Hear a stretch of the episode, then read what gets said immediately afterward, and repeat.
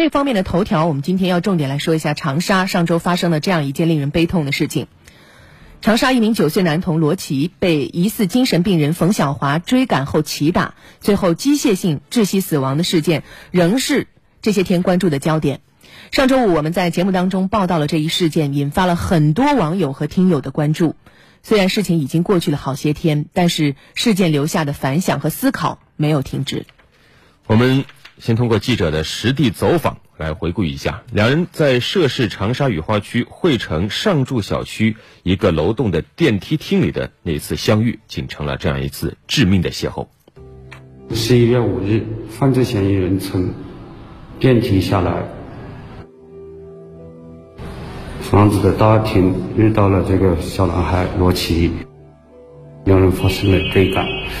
罗琦往前面跑。然后犯罪嫌疑人往后面追，罗琦从这里逃，在第二个阶梯的时候脚绊到了台阶，摔到了这个地方。然后监控视频显示，小孩罗琦被犯罪嫌疑人压倒在这里殴打。我们往前面走。二十多米的地方有一个小区监控，但是因为当时在这个位置停有车辆，监控里面只能拍到罗琦的脚部和犯罪嫌疑人的背部，并没有拍到被殴打的整个过程。然后事发地前面大概不到两百米的地方就是小区的入口，入口处有一个岗亭，有保安。当时是有保安值班的。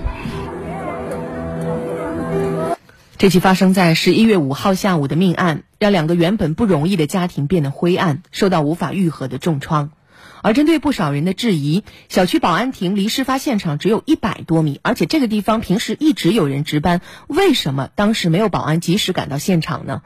记者在采访中了解到，小区的保安辩称，当时在离事发地不远处的这个保安亭确实有人。发现之后，保安也看到冯小华手持改锥，所以呢，他们途中折返取网，耽误了时间。在案发时，现场居民表示，他们看到以为是有父亲在教训儿子，也有的说现场围观的多数是六十到七十岁的老人。面对一名身强力壮、持有凶器的凶手，他们有心无力，只能拨打幺幺零或者是就近求援。那么，事发时候现场是不是真的没有人施救呢？根据小区监控显示，从罗琦绊倒后被骑打的近九十秒时间之内，现场无路人经过。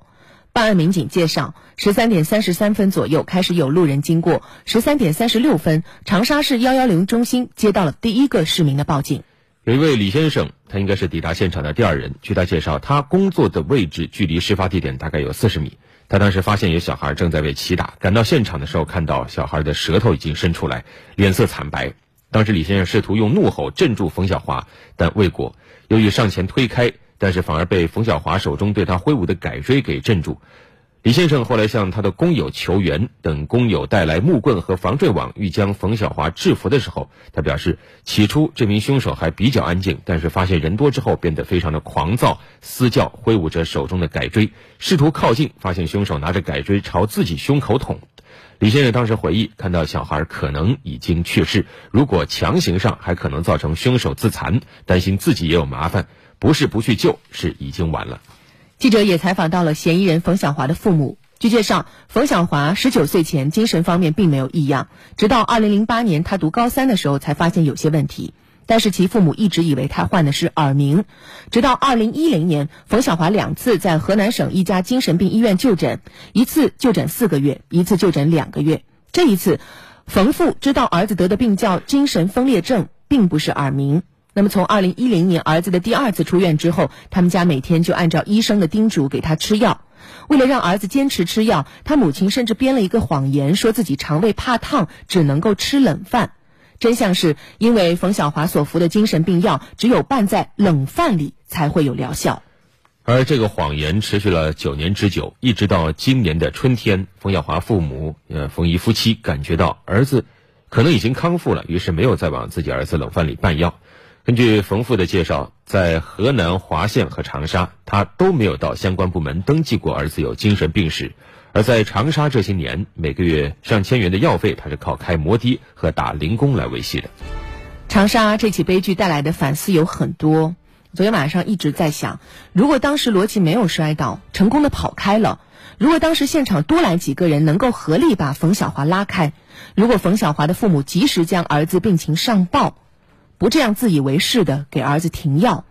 如果还有如果，悲剧就不会发生。但是今天由这个事件说起，我觉得有一点是真的得引起有关各方的重视，那就是精神病人的规范管理和治疗。事实上，围绕着精神病人的管理监管呢，一直是一个难题。律师邓学平就指出，鉴于精神病患者及其家属一旦选择放弃治疗，会对社会产生极大隐患，所以他建议。在三个方面进一步完善目前精神卫生法的规定：一是建立精神病患者的统一档案，完善社区、医院、民政和公安等相关部门的信息互通和共享，编织立体的监控防护网；二是对有暴力倾向的精神病患者实施国家免费治疗，解决家属经济方面的后顾之忧；